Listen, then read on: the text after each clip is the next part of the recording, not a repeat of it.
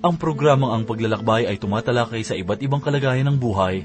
Layunin nito na maihatid sa mga tagapakinig ang salita ng Diyos na siyang magiging katuwang natin sa pagharap sa iba't ibang kalagayan ng buhay. Gamitin natin ang banal na kasulatan. Naniniwala kami na ang programang Ang Paglalakbay ay magbibigay sa atin ng kalakasan upang tugunan ang mga pangyayari sa ating buhay.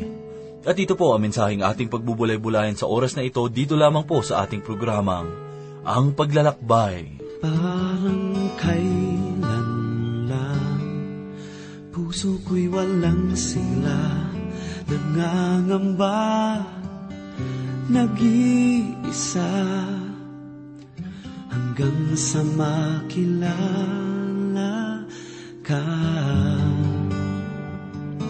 Binigyan mo ng kulay ang aking mundo. Pangamba sa puso ko Dagling pinawi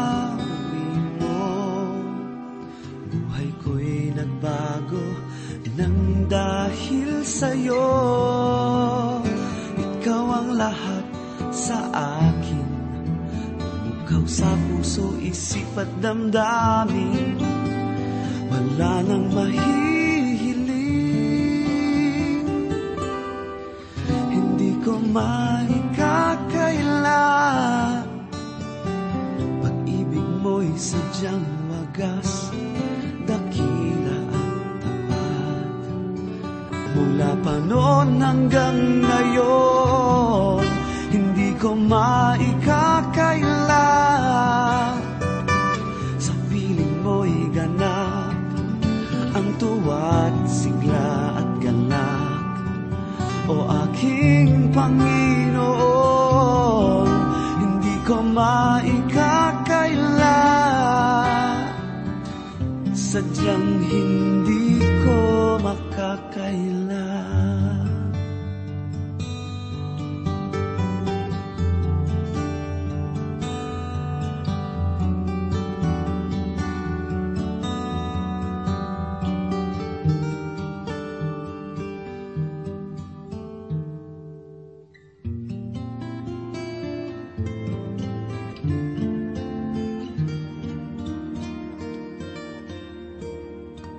Patuloy po tayo sa ating pag-aaral at pagbubulay ng salita ng Diyos at ngayon ay hahanguin po natin ang ating pag-aaral dito sa aklat ni Propeta Isayas sa ikapitong kabanata. Muli pong sumasa inyo sa oras na ito ang inyong kaibigan at pastor sa Himpapawid, Rufino de la Peret. Tayo po ay magpatuloy sa ating pagbubulay at basahin natin ang ikaapat hanggang ikasyam na talata dito sa ikapitong kabanata sa aklat ni Propeta Isayas na ganito po ang kaniyang tinuran. At sabihin mo sa kanya, ikaw ay makinig, tumahimik ka, huwag kang matakot. O manghina man ang iyong puso nang dahil sa dalawang buntot na apoy na umuusok, nang dahil sa mabangis na galit ng Resen at Syria at ng anak ni Remalias, dahil sa mga Syria ang Ephraim at ang mga anak ni Remalias ay nagbalak ng masama laban sa iyo, na nagsasabi, magsiahon tayo laban sa Huda at ating sakupin para sa ating sarili, at ating ilagay na hari sa gitna niyon ang anak ni Tabiel. Ganito ang sabi ng Panginoong Diyos, hindi ito maitatatag o mangyayari man, sapagkat ang ulo ng Syria ay ang Damasco, at ang ulo ng Damasco ay ang Resen.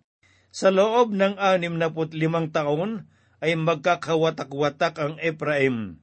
Ano pat hindi na ito magiging isang bayan? Ang ulo ng Ephraim ay ang Samaria, at ang ulo ng Samaria ay ang anak ni Remalias. Kung kayo'y hindi maniniwala, tunay na hindi kayo matatag. Ang pinakabuod ng pahayag na ito ay hindi ang pagkakaroon ng takot ni Haring Ehas sa pagsasanib lakas ng kanyang mga kaaway mula sa hilaga. Alam ng Diyos na hindi magtatagumpay ang pagsalakay na ito.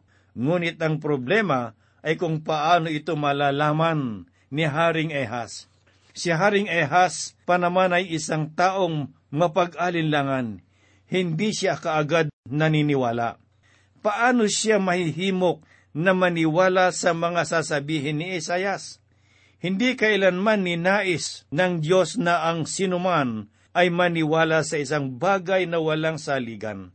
Ang pananampalataya ay hindi tulad ng paglalakad na tela bulag sa isang lugar at sasabihin, ako'y nagtitiwala sa Diyos. Iyon ay isang kamangmangan at hindi sinabi sa atin ng Diyos na gawin iyon. Isang halimbawa nito ay ang ating kaligtasan. Hindi tayo nagdadala ng isang kordero upang ihandog, bagkus ang ating pananampalataya ay nakasalig sa kasaysayan na si Jesus ay namatay, inilibing at muling nabuhay. Hindi sinabi ng Diyos na tayo ay tumalon sa kadiliman. Ang ipinahayag niya ay maniwala at manampalataya tayo sa isang bagay na nakasalig sa isang matibay na pundasyon, na iyon lamang ang tanging saligan. Kung ang taong hindi mananampalataya ay tapat sa kanyang sarili, na nais niyang makilala ang Diyos, siya ay lalapit sa isang pananampalatayang makapagliligtas. Kung ang isang tao ay talagang nais na talikdan ang kanyang mga kasalanan at lumapit kay Kristo, ang Diyos ay handang ipakita ang kanyang kadakilaan sa kanya. Marami ngayon ang hindi totoo ang pagnanais na makilala ang Diyos. Ganito rin ang problema ni Haring Ehas. Ayaw niyang makinig sa Diyos. Basahin po natin ang ikasampu at ikalabing isang talata dito sa ikapitong kabanata ng Isayas. Sinabi ng propeta, at ang Panginoon ay muling nagsalita kay Ehas na sinabi, Humingi ka ng tanda mula sa Panginoon mong Diyos. Gawin mo itong kasinlalim ng Siol o kasing taas ng langit. Alam ng Diyos na si Ehas ay walang pananampalataya at handa siyang magbahagi ng pananalig at pananampalataya sa kanya. Subalit si Ehas ay may huwad na kabanalan. Basahin po natin ang sinabi ni Propeta Isayas sa ikalabing dalawang talata. Ngunit sinabi ni Ehas, Hindi ako hihingi, ni susubukin ko man ang Panginoon. Magandang pakinggan ang kanyang mga sinabi. Subalit isa siya sa mga mapagpaimbabaw na ating matatagpuan dito sa banal na kasulatan. Pakinggan naman po natin ngayon ang ikalabing tatlong talata na ganito po ang sinabi. Dinggin ninyo ngayon, O sambahayan ni David, maliit na bagay ba sa inyo ang pagurin ang mga tao na inyong papagurin rin ang aking Diyos? Mga kaibigan, huwag nating isipin na tayo ay nagiging banal kung sinasabi nating hindi ko susubukin ang Diyos. Sinabi ng Panginoong Diyos sa haring hindi mananampalataya, hindi ko sinasabing maniwala ka sa aking minsahi sapagkat sinabi ito ni Isayas. Nais kong lagyan ito ng matibay na saligan. Sinabi ng Diyos kay Haring Ehas na nais kong ipakita sa iyo ang isang kamanghamanghang palatandaan na ito ay nagmula sa akin. Ngunit si Haring Ehas ay tumanggi na humingi ng palatandaan mula sa Diyos. Kaya't ang Diyos ay magbibigay ng palatandaan, hindi na para kay Ehas, kundi para sa buong sambahayan ni David. Ipinahayag ni Isayas sa ikalabing apat na talata ang ganito, Kaya't ang Panginoon mismo ang magbibigay sa inyo ng tanda. Narito, isang birhen ang maglilihi at manganganak ng isang lalaki at kanyang tatawagin ang kanyang pangalan na Emmanuel. Ipinakita ng Diyos na nilagyan niya ng saligan ang propesiya ni Sayas. At kung nais ninyong malaman kung ito ay totoo o hindi na maglilihi ang isang birhin, ay saliksikin ninyong mabuti ang bagong tipan. Nangyari nga ang lahat ng ito upang matupad ang sinabi ng Panginoon sa pamamagitan ng propeta. Narito magdadalang tao ang isang birhin at manganganak ng isang lalaki at ang pangalang itatawag nila sa kanya ay Emmanuel, na ang ibig sabihin ay kasama natin ang Diyos. Dito sa ikapitong kabanata ng Isayas, talatang apat ay isa sa pinaka-kontrobersyal na talata sa kasulatan sapagkat ito ay nagpapahayag ng pagdadalang tao ng isang berhen. Ang mga walang pananampalataya ay hindi ito sinasang-ayunan at matindi ang kanilang paghahanap ng butas upang mapabulaanan ang pagdadalang tao ng isang berhen. Ang pagtatalo ay nakatuon sa salitang alma ng ibig sabihin sa wikang Hebreo ay berhen. Ang ibig sabihin ng Emmanuel ay kasama natin ang Diyos. Tinatawag nila siya na Jesus sapagkat ililigtas niya ang kanyang bayan mula sa kanilang mga kasalanan. Kaya't sa tuwing tinatawag natin siyang Jesus, ay sinasabi natin na kasama natin ang Diyos. Ang pagkakasilang kay Jesus sa pamamagitan ng isang berhen ay natupad sapagkat marami pang mga bagay na ipinakita ng Diyos kay Isayas na natupad. Katulad ng sinabi ng Diyos tungkol kay Haring Hezekias at sa mga taga-Assyria, na makikita natin sa makasaysayang bahagi sa aklat na ito.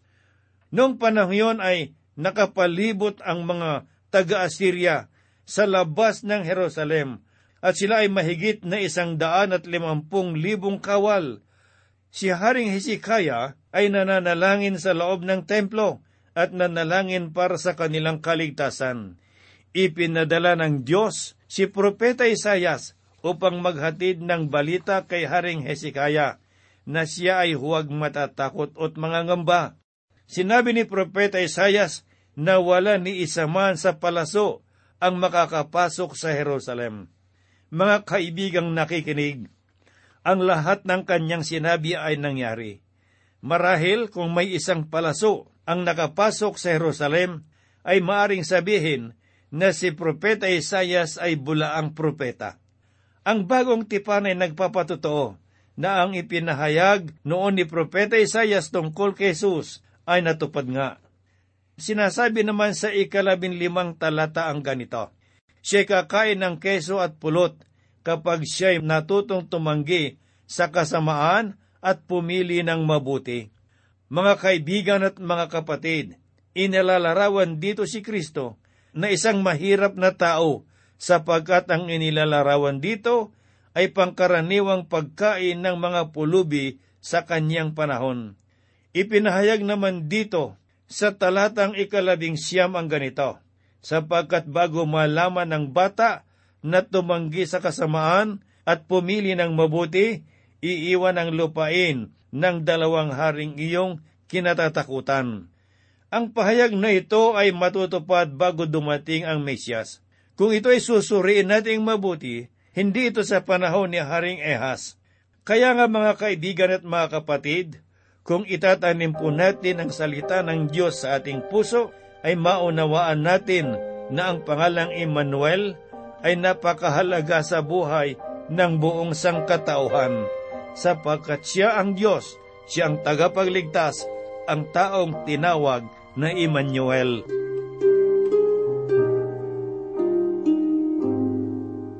tayo po ay manalangin.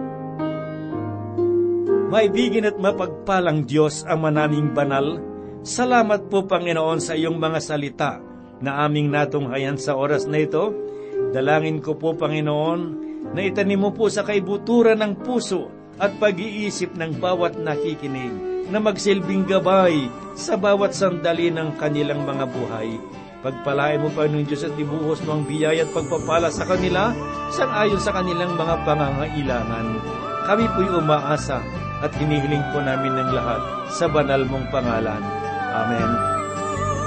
Aminin mo ang awit ko, lahat ng ito'y nagmula sa iyo. Muling ihahandog sa'yo buong puso kong inaalay sa'yo. O Diyos, O Panginoon, lahat ay biyayang aming inampon, aming buhay at kakayahan. Ito'y para lamang sa'yong kalwalhatian.